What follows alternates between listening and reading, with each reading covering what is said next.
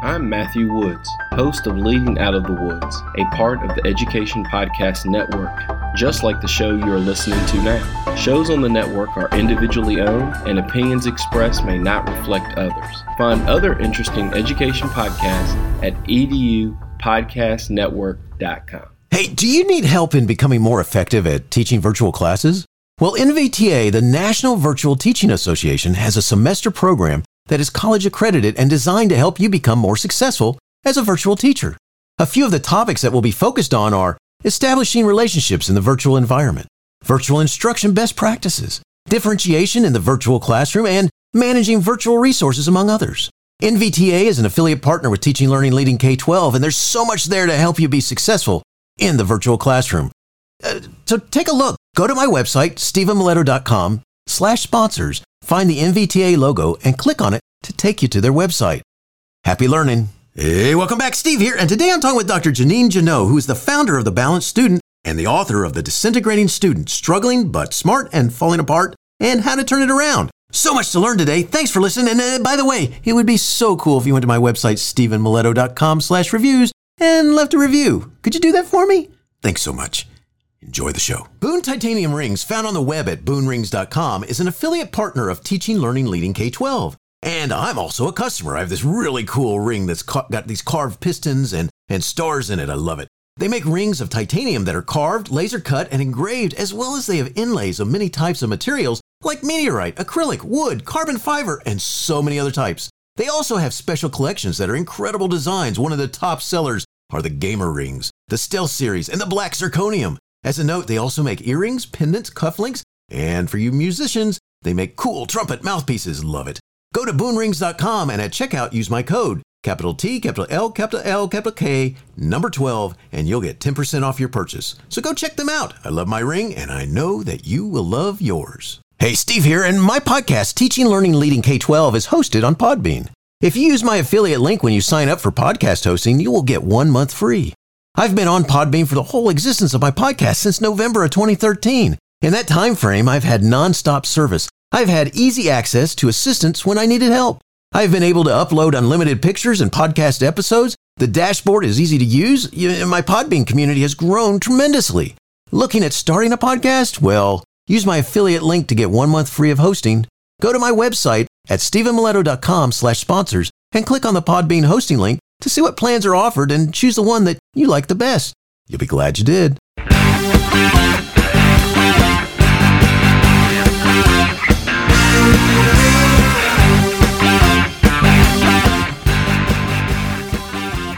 You are listening to Teaching, Learning, Leading K 12, a podcast for educators, helping you help kids achieve their dreams. And now here's Steve with this week's show. Dr. Jeanine Jannot has more than 25 years of experience working with children, teenagers, and young adults in both public and private school settings spanning preschool through college. She holds a master's degree in school psychology from The Ohio State University and a doctorate in child and developmental psychology from the University of Connecticut. Since 2010, she has been a college instructor teaching psychology courses and freshman seminars.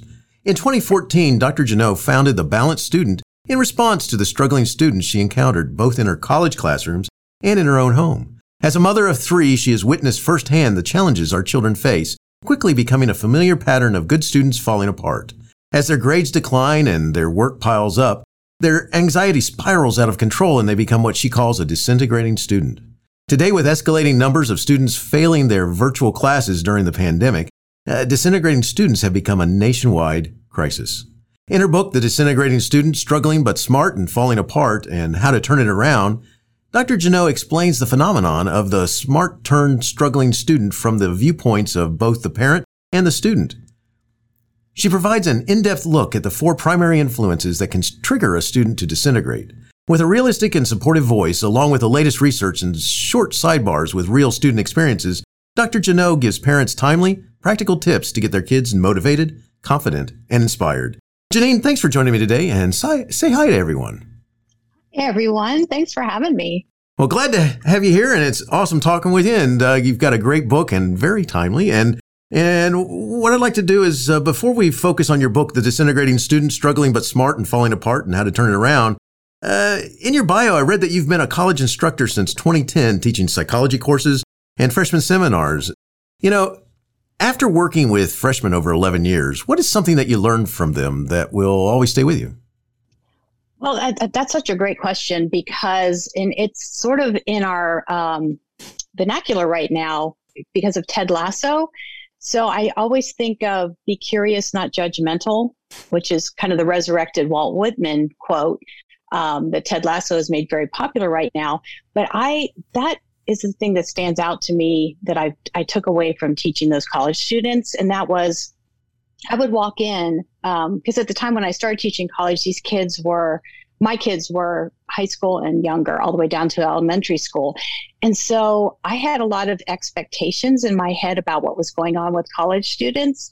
And I was just wrong on so many levels. So I learned very quickly to start off every semester with getting to know my students. So we would take a whole class, class and a half to hear, you know, I would do things like tell me one truth, one lie. And and the interesting thing I took away from that was I would look at a student and the human brain makes a judgment about somebody in about one tenth of a second. So I'm all there. I've got I've got an idea about who you are, and then you tell me stuff like you know I might look at one student and think, oh my goodness, they look so uncomfortable, out of place. This might be tricky, and then they say something like, I speak seven languages, and it's like, okay, I have some new information to go with. So that idea of really being curious about our students and our younger people, about everybody really, but particularly if you're in teaching or in parenting, that curiosity piece is game changing. Very much so. That's cool. That's very cool. That's you know, and I, and I think about. I mean, when I did my undergraduate work, yeah, I'm trying to think. Uh, I think I could count on one hand the number of professors that asked me who I was. but it helps it helps in the long term. I mean I, yeah. I, lost a little instructional time but i actually i think it helped me be a better teacher to my students. Oh i can imagine. That's cool. I mean the professors i got to to know uh, and uh, who got to know me you know did so because they did things outside the norm. You know they they had uh, events where you came well, my my all-time favorite one he he had events where uh, we went and watched civil war reenactments as a group and and uh, things like this, which was really cool. Cool. and, uh, yeah. uh, um, and he'd invite people to come to that and, uh, you'd go do that. And then afterwards you went to his place because he had a property with a lot, a big piece of land and he would, uh, uh, make, um, lunch for everybody, which that was a pretty cool thing. And then I had another one who, because of his specialty, you know, really kind of connected with me, um, in, in research I was doing. So he helped me with that research. And that's how you, you connected with him because most of them didn't reach out unless otherwise, it ended up for bad reasons. They got to know you. and what we know about motivation is connection is one of the key ingredients. You have to be connected to be motivated to learn and do. So that's huge. It sure is. That's that's that's what an awesome uh, experience to have there. Is you because I'm I'm sure that then that helps you remember um, them along the ways as you're interacting with them as much as the, them thinking it's cool that you get to know them. Because I know that's I'll remember those two who, who took time to get to know us. Awesome stuff. Fabulous. So uh, let's get focused on your book, The Disintegrating Student, Struggling But Smart, Falling Apart, and How to Turn It Around. In the introduction to your book, by the way, I could have spent the whole amount of time we have right on your note to parent. All right. To the parents.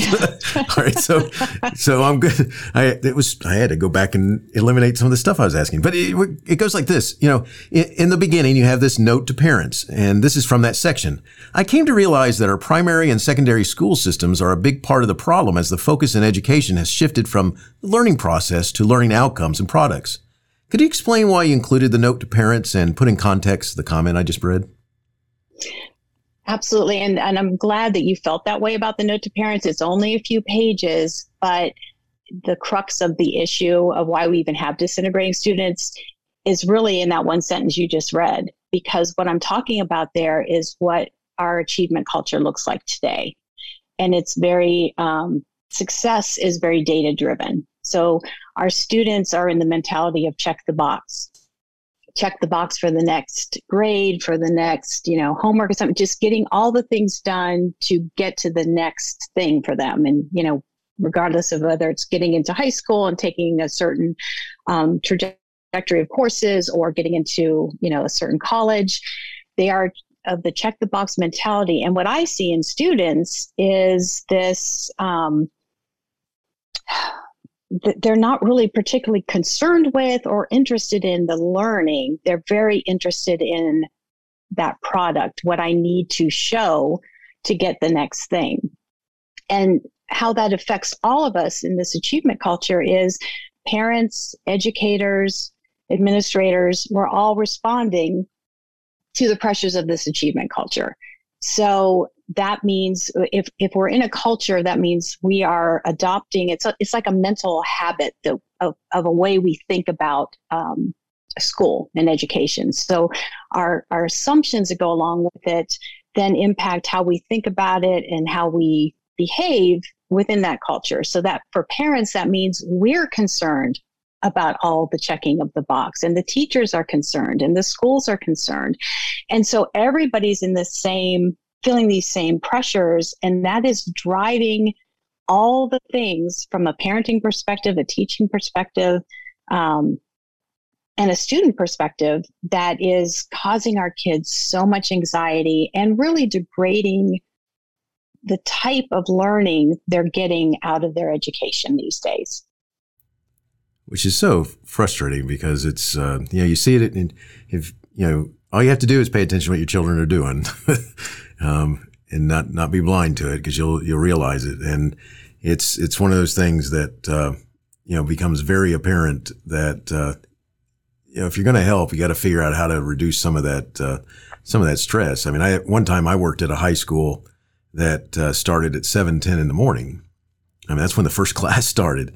And uh, the sad thing is, is that, uh, you know, that there were benefits to starting that early because that meant that kids then also in the afternoon, then they're wide open to be able to do the things that they do um, from, you know, the extracurricular to, to work and so, so forth. But the opposite, the other things there too, is like, when do you sleep? um, yeah, that's a great question.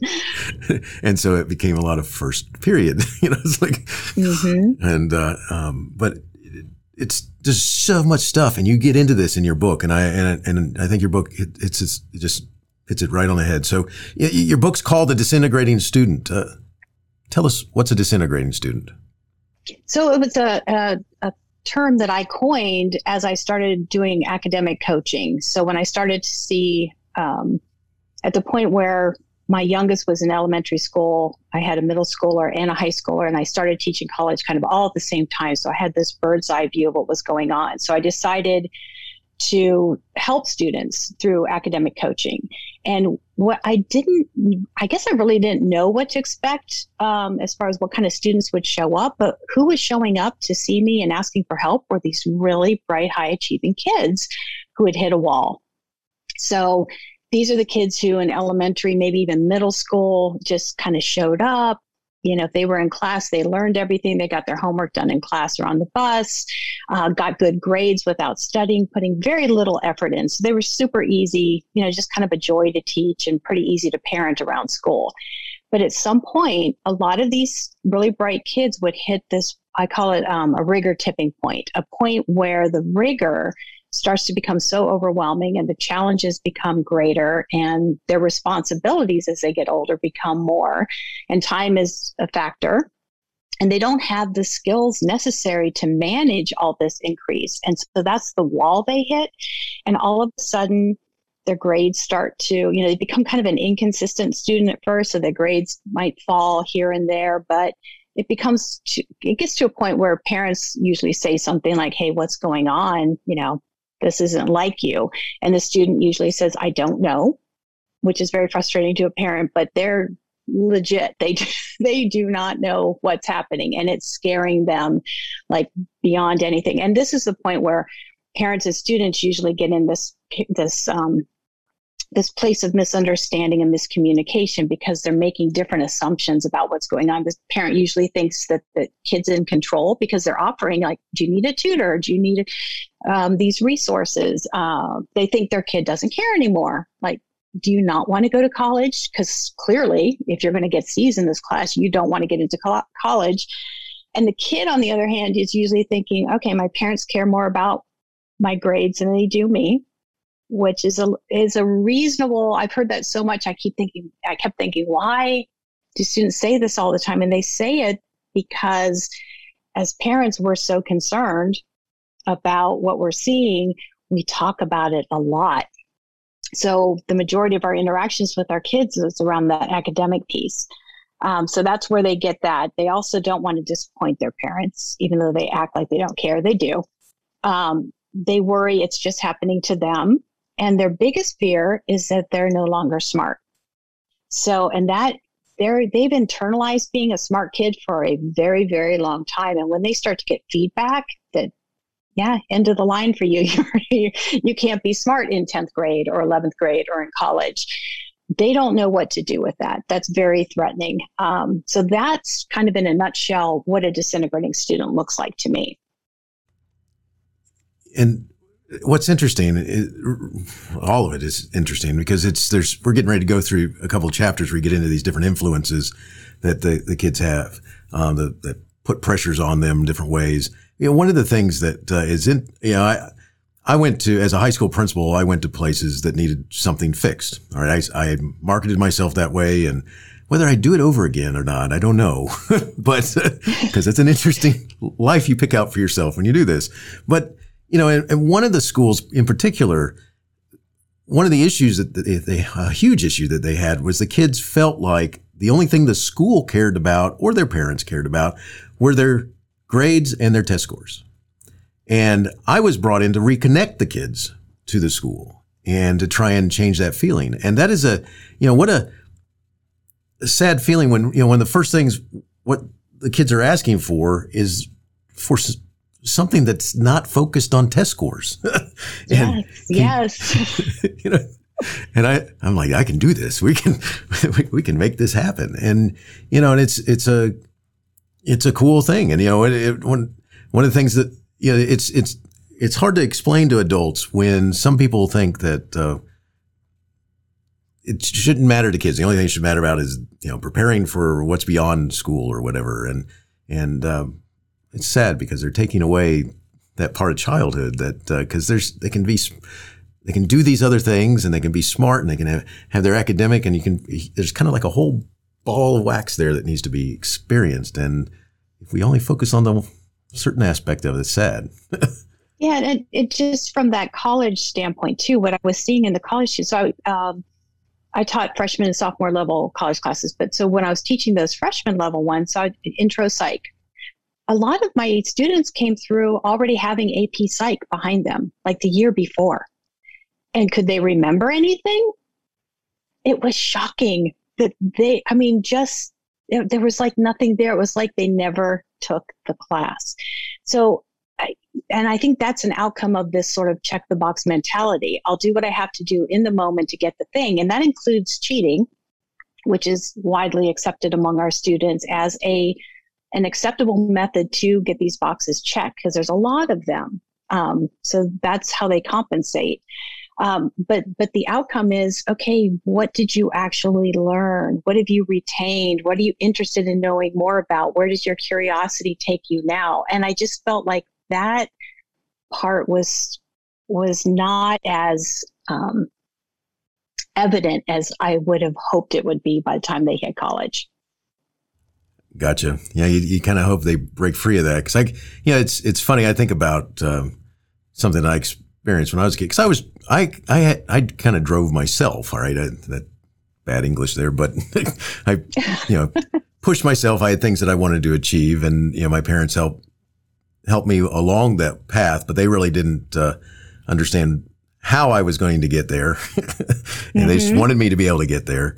And so a little, quite a bit different from many of the parents that I had to deal with as a principal who already had everything planned out, all the classes that they're going to take and which classes they got to have in order to make the applications to. And I'm pretty sure some of them already had the applications filled out when their kid was a, you know, a freshman for um, whatever school it was that they wanted them to go to. And uh, possibly, um, you know, but I think about it because things were important to me. But wow, I when I started working with kids in, in the schools um, as, as, their principal, I didn't realize how many of them would have. I mean, this just this push to to get whatever this is that they wanted to get, mm-hmm. and and you and, you just described that issue of control, the difference between you and I as a kid, where we we were motivated to do what we wanted to do and our parents were in the background, we had control over that. And our parents were letting us have control over that. Whereas you just described the parents who are in there kind of planning it and taking the control away from our kids. And that just, again, that's, that's a piece of we need for motivation. We need to feel that control. Makes sense. I, I experienced that a lot as I watched. Uh, just, a side note, it's like uh, I can remember full well going, you know, I'm good with that. Uh, um, the grades I've got. I got other, you know, as as we progress along, because I kind of kept track of them. Boy, as an adult, I ran into kids who not only they keep track of them, they, you know, I can't. And I'm obviously we're talking about a group of kids that are very focused on what they've got to do, which is where that checkbox thing comes from. Just tell me what I got to do so I can get this done, because they knew they had some classes that are so challenging that they've got to get the checkbox ones out of the way. That, yep. And if I can do it, then I can do it. And it, it, it's it's it's interesting. It, it causes so much angst. I guess is the word I'm looking for. And you know, uh, chapter two of your book is titled "Developmental Influences." Would you agree that as parents and educators, we need to learn more about developmental influences? Can you explain what that is? And I love this chapter.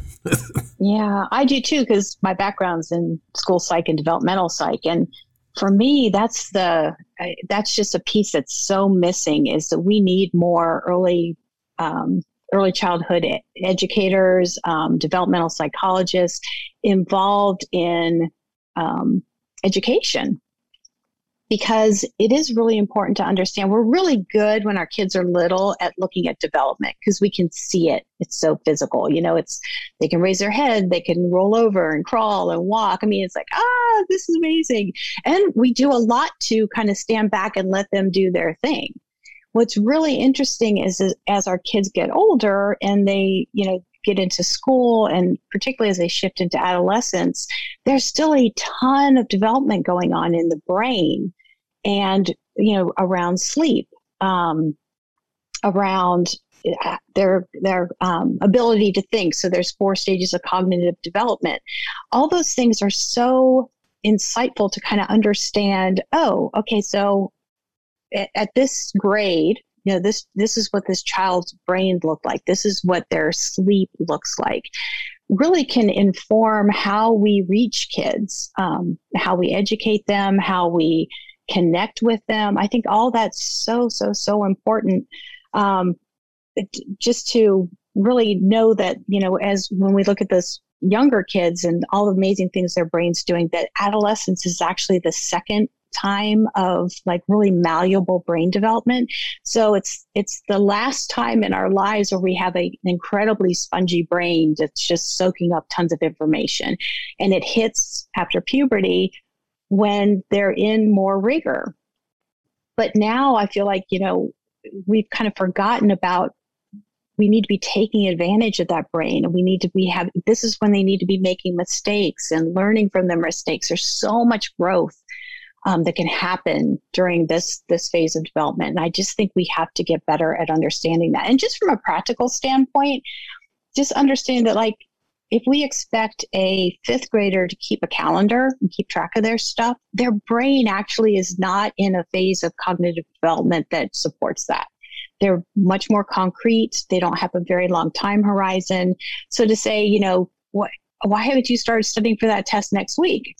Because next week is not even it's just not a part of how they their brain is operating. So we really can't expect kids to start using anything really useful to them as a time management system until about eighth grade. That's when their brain can start supporting that. So i just think it's it's just hugely helpful to inform how we deal with our children.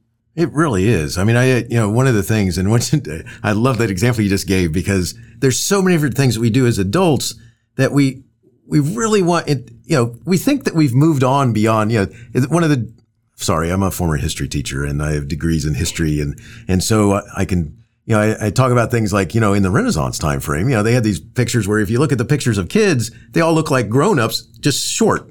And, you know, cause that's, they just thought that, you know, we will smack them into remembering that they're an adult or something, you know, and, and, uh, you know, and it's funny because teachers and, and parents, they don't sometimes you get you get stuck in this mindset of uh, thinking that uh, they're just little they're just little versions of adults. And it's like, no, that brain's still working on different things here. And that's one of the things I like reminding um, adults that I work with about is that, you know, they're in these different stages and the younger ones tend to be more concrete and then you can get a little more abstract as they get a little older. And if you don't recognize that, and then, and you definitely have your ones that are a little more, they've made that switch a little earlier. All you got to do is coach kids in some sport to see this in action. My favorite, mm-hmm. My favorite is the youngest kids in, uh, in, in uh, I used to coach soccer and, um, when they're very young, four, you know, the four and five year olds, you, you run into kids who they don't want to give the ball up. Once they get it, it's theirs. You know, it's like, and even trying to get them to put it in the net. Whereas you'll run into a couple of them that really quickly learn, hey, there's a reason why I've seen people kick the ball back and forth to each other, and you can help expand that. But, you know, just transferring that into the house or into the classroom and, you know, and, and knowing that by maybe trying to make them figure out how to be organized is not so good of an idea before they get to that age where they're able to do it. I, I just, I think there's so many exactly. powerful things there. So good stuff. The, uh, you know, that's such a powerful chapter because it gets into those developmental things that we probably don't realize that we're seeing out of our own, out of our own kids. And, uh, especially if we're trying to fix something that we hope they don't grow up to that was like us. Absolutely. so, um, just, just a side note, I make piles. All right. So, so uh, the, uh, the calendar thing, it took me a long time. I'm better at it now. there you go. Ch- chapter three is focused on individual influences. One such influence that you mentioned and explain is sleep, like we kind of mentioned about. Uh, could you talk about the importance of sleep?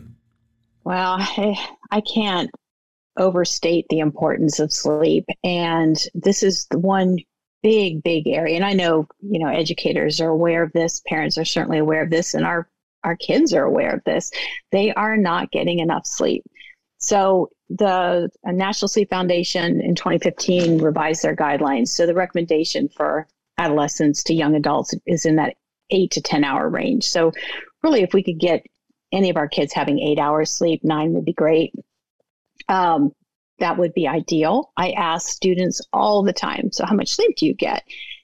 The majority of students I talk to, whether it's in a big classroom setting, an auditorium, or just one on one coaching, I get, uh, I don't know, four or five really common. So the majority of students I talk to are getting less than seven hours of sleep.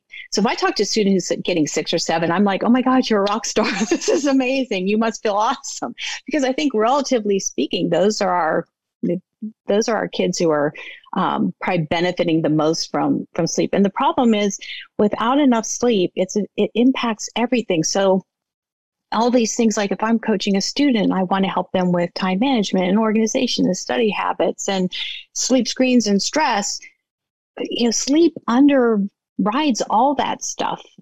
It's because it's it's impacting them emotionally. So with lack of sleep they're more volatile they are they can be more aggressive they definitely have more anxiety. So all that emotionality um, becomes more problematic and physically they can actually be more prone to injuries. They're they're already inexperienced drivers so you add tiredness on top of that that makes them more of a danger to themselves and others out there on the road.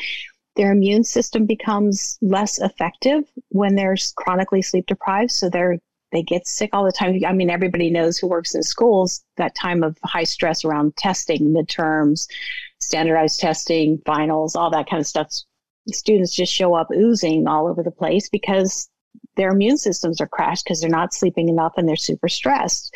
So um, it just, it, I think we have to understand the realities of the sleep issue with our kids. So they, their brains are not cooperating here because their brains aren't producing melatonin for uh, like about two hours later than uh, adults and when they were younger children. So their brain starts producing melatonin, which is the hormone that makes us start to feel sleepy, it kind of kicks off the whole sleep process. So they're feeling that around, I don't know, 11 o'clock, midnight. So even if they're super, super tired, they don't get that sleep induced kind of feeling to go to sleep when they should. Um, and there's also something the Sleep Foundation has recently um, put out there that I thought was fascinating revenge bedtime procrastination apparently is a new kind of it's not a sleep disorder per se but it's a big problem and it their definition is it describes the decision to sacrifice sleep for leisure time that's driven by a daily schedule lacking in free time. So I, this applies to all of us. Yeah. You can definitely see how it applies to our students who are getting up early. Um, you know, some of them have an extracurricular in the morning. Some of them just need to get to, you know, school.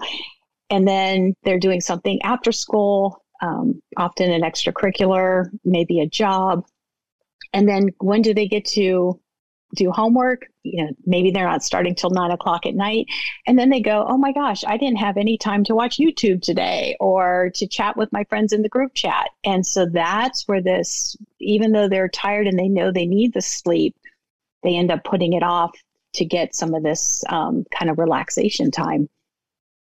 That that's an interesting thing because I'm pretty sure um, I've experienced that as well as I think I've done it to myself. Okay, it's like because uh, you know you're like I just want some time to read or I just want some time to watch a goofy movie or I want and so meanwhile your body's going yeah go to sleep go to sleep. You're going no no no no I want to I want I'm relaxing.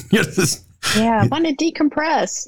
But it's also important to for students like how I'll approach sleep with students because if I just say you need to get more sleep they're gonna be yeah yeah talk to the hand um, wh- how I approach to them is like I explain what happens during sleep and that this is when all the learning that we've had, all the information that we've taken in during a day is consolidated into memory.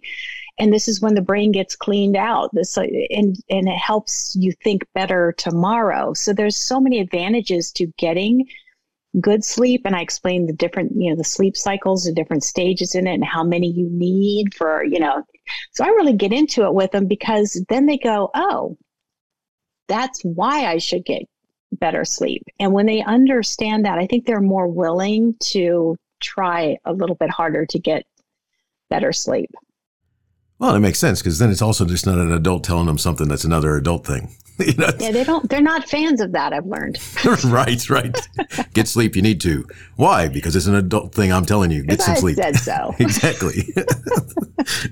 nice. I like that. That's uh, that's so awesome. And I, you know, it's funny. I, at uh, uh, a couple of my schools, I I learned that uh, it kids want things to connect and so forth. And so I started these like pickup games of soccer with me. And, and, uh, in one school I actually started a, an intramural type program that happened after school. And we had soccer and we had a couple things. And the coolest thing about this was that the kids, some of the kids you were describing just a minute ago that, that wanted, uh, um, you know, they're, they just really need something. You know, they, they, they're, they're high achievers. They got all this stuff going on. And, uh, they really love this idea of doing this afternoon. And what they, they asked for though is they said, can we do kickball? And I said, well, yeah, sure we can do kickball. And it was a cool because the number of kids that fit completely into the category that you were talking about a little bit ago about the, the test scores, but they're just, you know, they're, they got everything planned out for the future and just kind of things are kind of crumbling around them a little bit because they're worried about being smart. And they also fit this category, the idea of, you know, the revenge against sleep or whatever, trying to make them have, they turned out for that kickball like there's no tomorrow.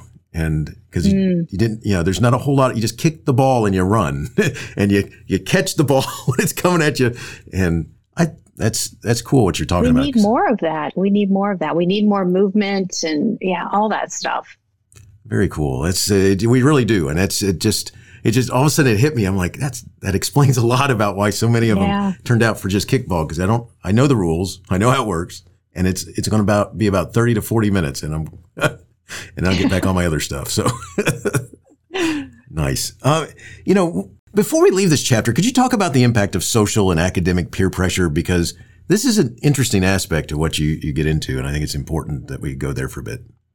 Yeah, so our, our high achieving kids hang out with other high achieving kids. And I always knew that. I'm just watching my own kids. But where it really struck me was um, talking to some of my student clients who, you know, like, for example, I had an art uh, student who was a high school student taking an art class.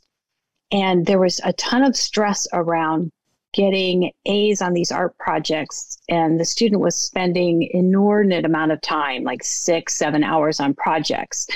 Um, and she had an A in the class. She had a 92 and she was uh, you know her other classes which were actually more important to her because she wasn't she didn't want to be an artist. She didn't even like art. She was just taking it as an elective. They were starting she was starting to struggle in those classes and get very overwhelmed. And my question to her was okay, you have a 92 in the class. You told me that after about two hours, you probably could have turned the project in and gotten, you know, high B and low A on it. Why are we spending six, seven hours on this? And her response was, a 92 is not good enough. Uh, it's embarrassing. My friends will tease me it needs to be and that, so i you know kind of followed up what what do you need to get on this and she's like well 96 98 would be much better and so i started talking to other students about this and yeah this is a whole it's like this super high achieving subculture of kids that while they're great support i mean it's great to be surrounded by high achieving kids because they keep you motivated kind of keep you focused. But then there's this dark side of this competition that's unreasonable. The expectations these kids play uh, put on themselves and each other are really really unreasonable and i see that as being um, really detrimental to these kids. They get in that very perfectionistic mindset which leads to a lot of anxiety. Um, and that long term you know that doesn't tend to work out very well for them long term. So that's you know that's where i see that that academic peer pressure being problematic.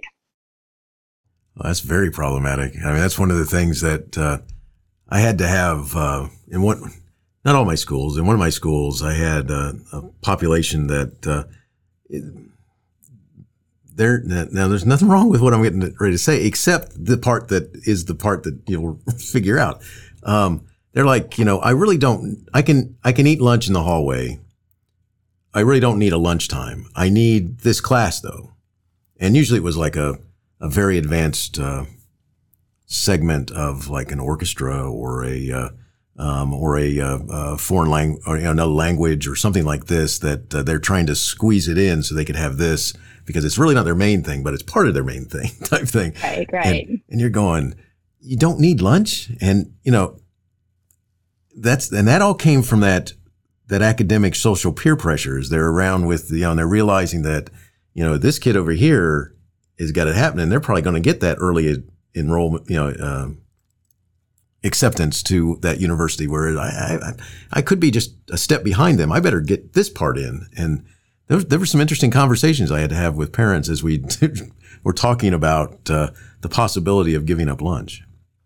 Yeah, and there's a there can be a real pushback I've found from trying if you try to talk to a parent and a child about uh, like their schedule and is this a balanced schedule? I mean, really let's look at what a week would look like in your life if this is what you're the courses you're choosing to take the job the extracurricular all the things you're choosing to do where are you sleeping? Where are you eating? Because that really doesn't factor into their decision making. And i have found more pushback probably in that area than any other because again they interpret the stakes are too high not to not to risk it. But you know what i see come out of that is burnout and you know then we're sending kids off to college who are just toasty you know they're just so done. And what i've seen that really breaks my heart are the students who do that in high school and then they don't get into the college that they wanted to. And then they're then they're you know it's almost depression that hits them because it's like why did i bother? Why did i work so hard? I did everything everybody told me to do and i still didn't get into that college. And that to me is just, that should not be happening to our kids. You're so right. You're so right. And it's, it's, it, I've seen it too. It's one of those things mm-hmm. where they, they get to the point where they're like, you know, I'm, I am done. And, you know, just as a side note, being a parent, one of the things I experienced was after they have that drive and all that sort of stuff. And then suddenly the notion gets within a couple of months, do I really have to get all this stuff done? I'm getting ready to graduate. You know, I think it's time for me to experience the other side of the school, which is all the social stuff. We're going to do it all now. And it's like, wait, wait, wait a second, finish first. All right. I, I mean, I know that's what I'm supposed to say, but honestly, having worked with students the way I've worked with them raised my, my youngest just went off to college this year. I'm so happy to see them get senioritis because I think they deserve it. I really do. I mean, I'm, I'm I'm probably not the best person to talk with. I, I get them through, but I'm kind of like, yeah, you've worked really, really hard. I get it. it's, it's cool, you know, because as a note, I, I, I agree with you because it's it's it's like to see it happen. All of a sudden, you see, you realize, okay, it's happening. And this is just as a side note, this is what, uh, just as a message to lawmakers that are out there, you know, this is when you start trying to, to talk about how these tests have got to be at this certain time of the year and everything's got to happen, then when you come back and you say that, well, you still got this, this last couple months or last couple weeks in the year, there's you, nothing you can make happen right there because they are done. And that's when you they need to done. have, you know, like a class in uh, learning how to ballroom dance or something and just, just you know, and I'm being silly there, but I mean, Kickball. Yeah, there we go. we need to just have kickball. exactly. And uh, make sure it's against the principal who just is not good at it. So, but, but, uh, yes. So, I, yeah, that, that whole thing there, it's, it's very timely and you see it happening and it is exciting when you see them start going, you know, I'm, I am excited. I want to do something different for a little bit. They're very happy during that time. Yes, they I are. I like that. nice. Uh, you know, one of the things that uh, you get into in chapter four, and chapter four is called cultural influences. You have a segment that focuses on changing norms of parenting. And I think this is very important for us to make sure we at least mention. Could you talk about it? Yeah, that this is actually my favorite chapter. I don't know why, but I, I just really like knowing how we got here. So when I when I explore cultural influences, I'm really like, okay, so how did we get to this point today where we have this achievement culture and where our kids are so stressed out and mental health is such a huge issue? And a piece of that, you know, so I go into lots of different forces, educational forces, policy, all that kind of stuff. But when it comes to parents, what I mean, it's really interesting to look back because this all started in motion about the time I graduated from high school. So the early 80s. Um, that was the time um, John Walsh kind of got the America's Most Wanted started after his son was abducted and murdered. Um, a lot of policy started to come into place, um, protecting our kids. The missing, you know, have you seen this missing kid on a milk carton? Code Adams, um, which is the Amber Alerts today. All of a sudden, as parents, we were getting the message our kids aren't safe and they required our supervision all the time. And that also coincided right around the time that a lot of um, moms were going back to work. So there were, you know, two parents working and kids were coming home from school becoming the quote unquote latchkey kids. And again, they needed to be protected because now to be a good parent, you knew where your kids were all the time. They were highly supervised. Um, and we worried about them a lot. So all that started happening in the 80s. And, you know, knowing that we grew up sort of that free range, come home from school, grab a snack, run out in the neighborhood, come yes. back when we got called for dinner kind of childhood, we, we were seeing our kids are not getting that. You know, you can't go ride your bike down that street. Um, you can't go out till I'm home. All those kinds of things led us to basically invent the play group and the play date. So what that did is it made us parents, you know, instead of our kids being out in the neighborhood where we couldn't see them or know what was going on or how they were navigating social situations, we were right there with a front row seat going, hmm, that child's being mean to my child. That child's not sharing. and we were intervening and supervising where we had no business being. And we took, a, a, and out of that came this kind of relationship between kids and parents where you know, we became hyper involved, micromanaging. The helicopter parent became a thing. And that was all became rolled up in this achievement culture as being a good parent. So we all did it. I mean, I'm a reformed helicopter parent. Um, I like that. I, I still struggle on occasion, um, but that's that's the big thing that I'd like to talk about there as to how how we because parents today will come to me and say one of the reasons I, I need you to work with my kids is because I fear that I'm becoming that helicopter parent and I don't want that to be my role and I see what it's doing to my relationship with my kid. And so I think it's just really important to understand again, well intentioned. We're doing this because this is how we've come to view good parenting and it's our responsibility. But the unintended uh, consequences are immense. And I think we're all starting to start to reconcile what the consequences are of us taking over our kids' lives in this manner. That's you know it's it's amazing because you know one of the things I, I remember very fondly is the, uh, well, not so much the getting in trouble. Okay, it's dark. Why did it take you till now to get home? You know, and because he used to run around with the kids' friends out in the neighborhood and they were, I grew up in Daytona Beach area of Florida and, and, uh, there were lots of orange groves that now are just subdivisions, but we go play Aww. in those, those orange groves and, uh, you know, and then, then lose track of time and stuff like that. And, uh, you know, and you're right. I mean, today it's it's so much different. I mean, and, and that's interesting what you're talking about that the coming of age of the play group and so forth, and because uh, you know, yeah, there was no one intervening or any thought of that, and uh, you know, it's it, it, what an interesting thought. I mean, I, not too long ago, I was uh, with a friend. We were with our kids at uh, college campus, and we were walking across, and I forget how this subject came up, but uh, basically uh, the elder dad made a comment. He said something about how, you know, one of the things that drives me nuts, he was looking at his cell phone. He said, one of the things that drives me nuts is how the reception doesn't work as well on this, on this campus.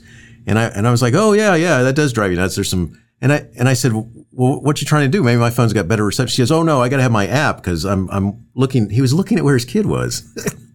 on the oh, campus. Oh, yes. I mean, this is a college kid. He's looking, he's looking at where the kid is on his app. And I was like, what? yep. That's scary. If you want to be stressed out as a parent, yes, track your kids. Well, well, after a while, you just learn as a kid. Okay, we got to figure out how can I how can I make this work in my favor. Well, I'll put the phone mm. wherever I want to put the phone, and then I'll go do whatever, and just you know make some excuse of why I couldn't answer or something. yeah, but think of what that does to that trust that we want to build with our kids. Yeah, you know, I, I the idea of my mom knowing where I was all the time. Oh, I don't know. It's, it's a teenager that wouldn't have worked. no, it's well, it's crazy. I think about you know, I I really, as a teenager, I I wasn't out and about as much. I mean, I I had so much stuff that I put on myself and different this that and the other, and and uh, and so I stayed at home and but for the most part, now college different, mm-hmm.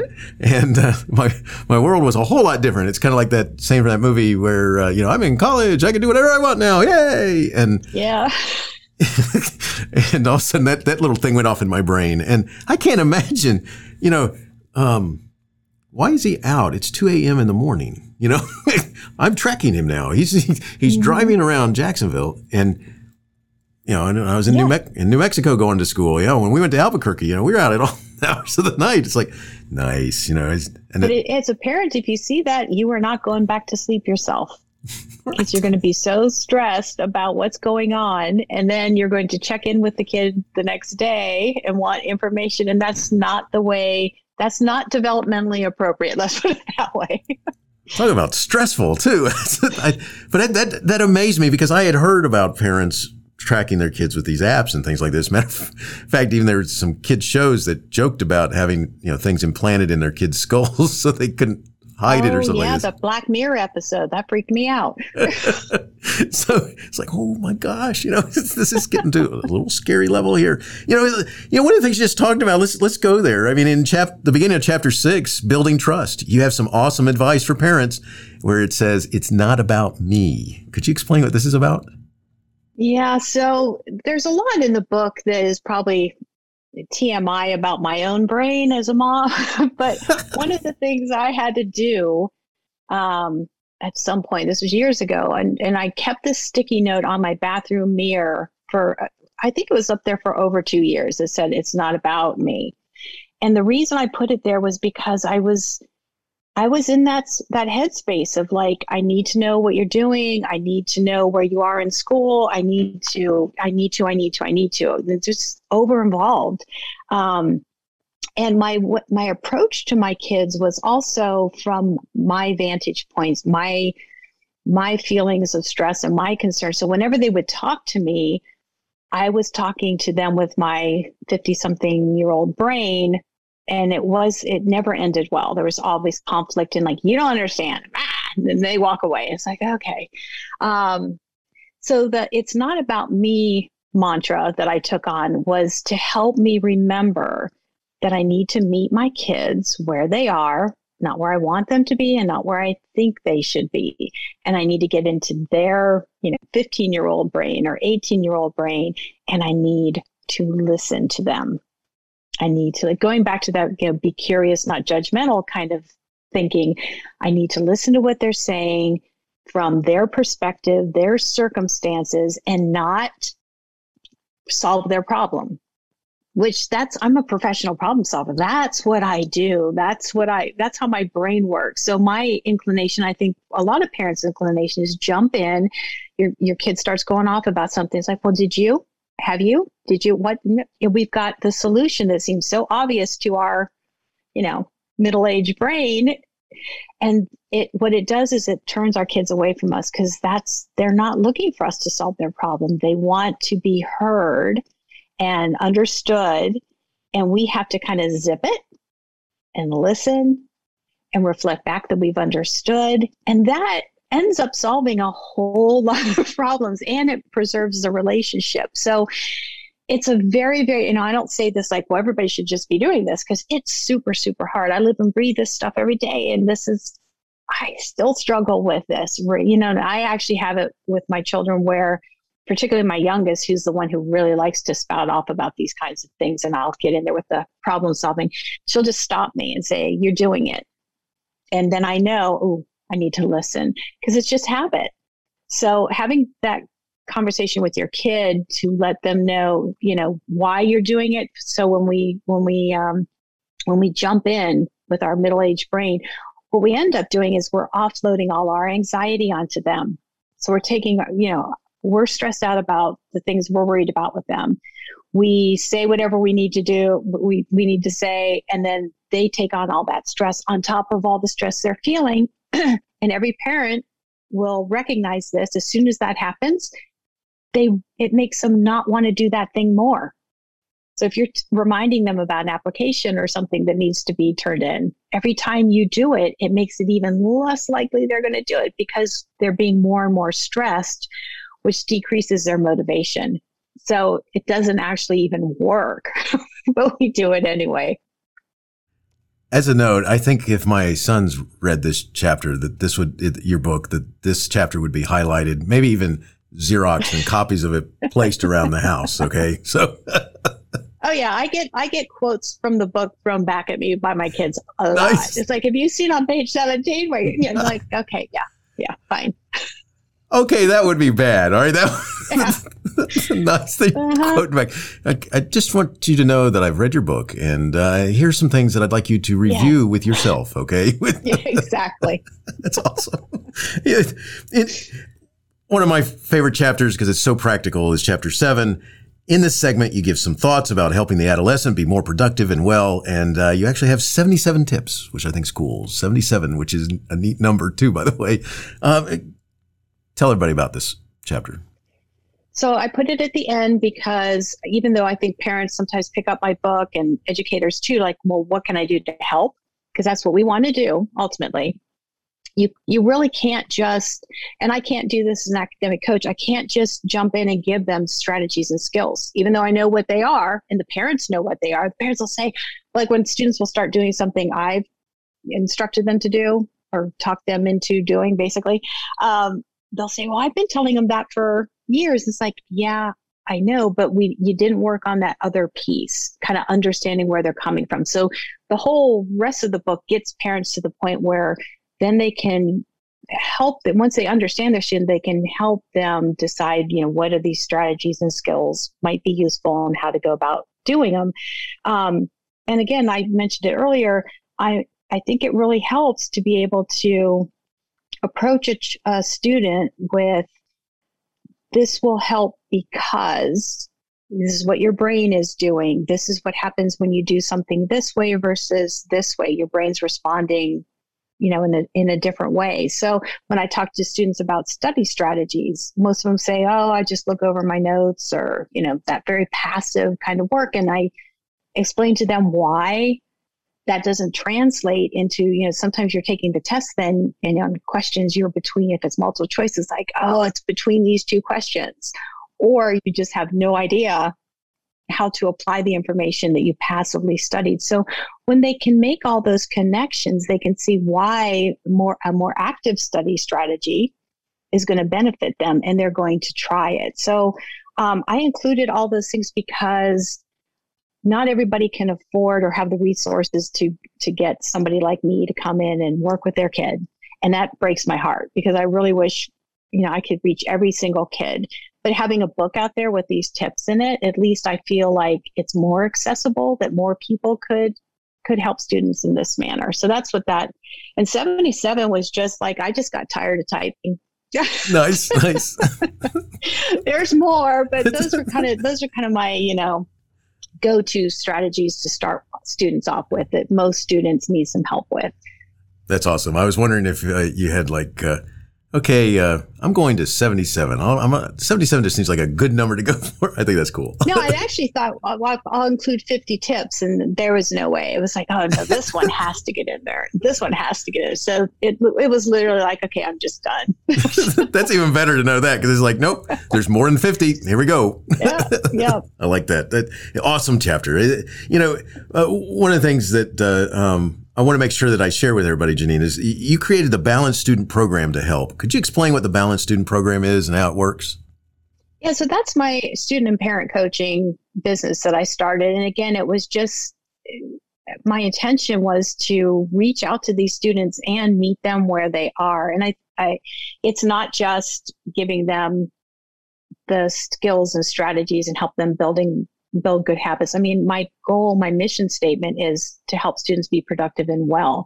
And it's not just about school, it's about life. It's about, you know, their next, the next phase of their life that the things that they can um, learn in middle school and high school and work on all those years are going to benefit them forever. You know, how to be t- organized and have time management and understanding sleep and screens and stress and, and again how to manage those kinds of things and and to really get some information that supports their learning going forward. That was my that's my whole goal in in working with students.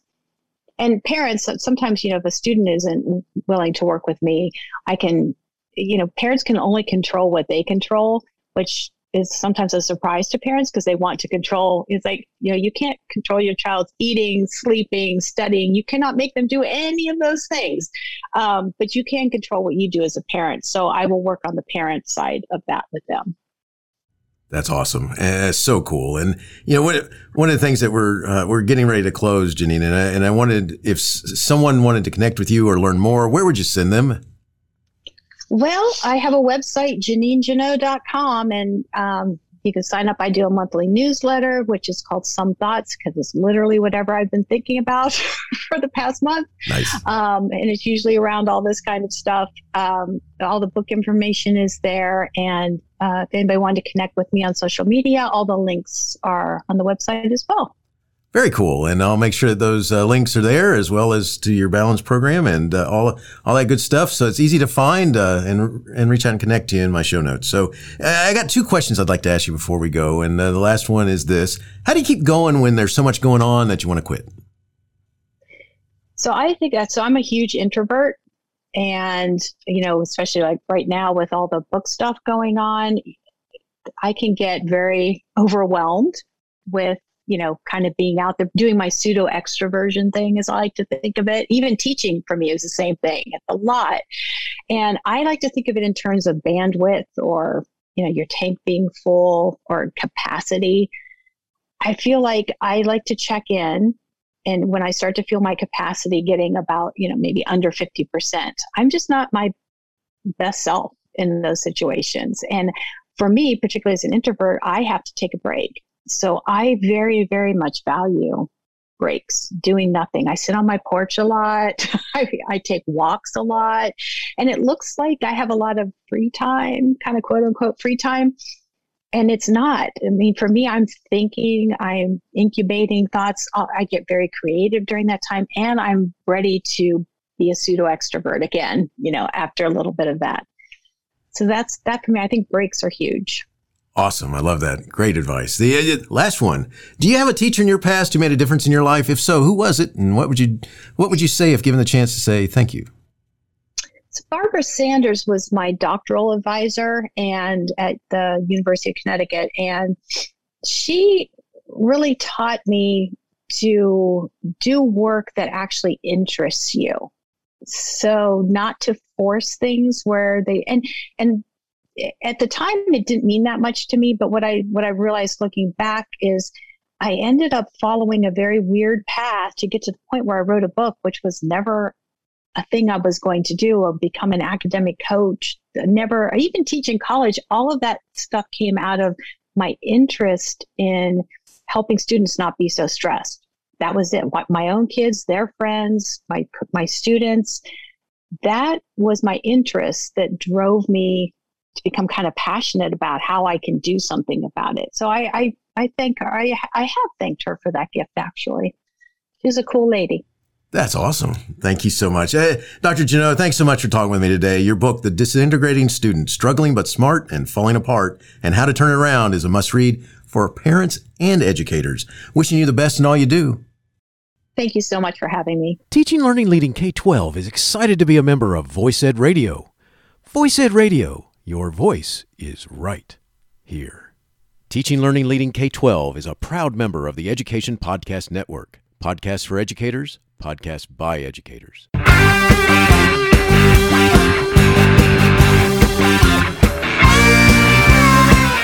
The opinions expressed on Teaching Learning Leading K 12 are those of the guests and host. Teaching Learning Leading K 12 is intended to share ideas, advice, and suggestions for classroom teachers and school administrators. Teaching Learning Leading K 12 is produced for educational purposes. Thanks for listening, and I hope you'll share it with your friends.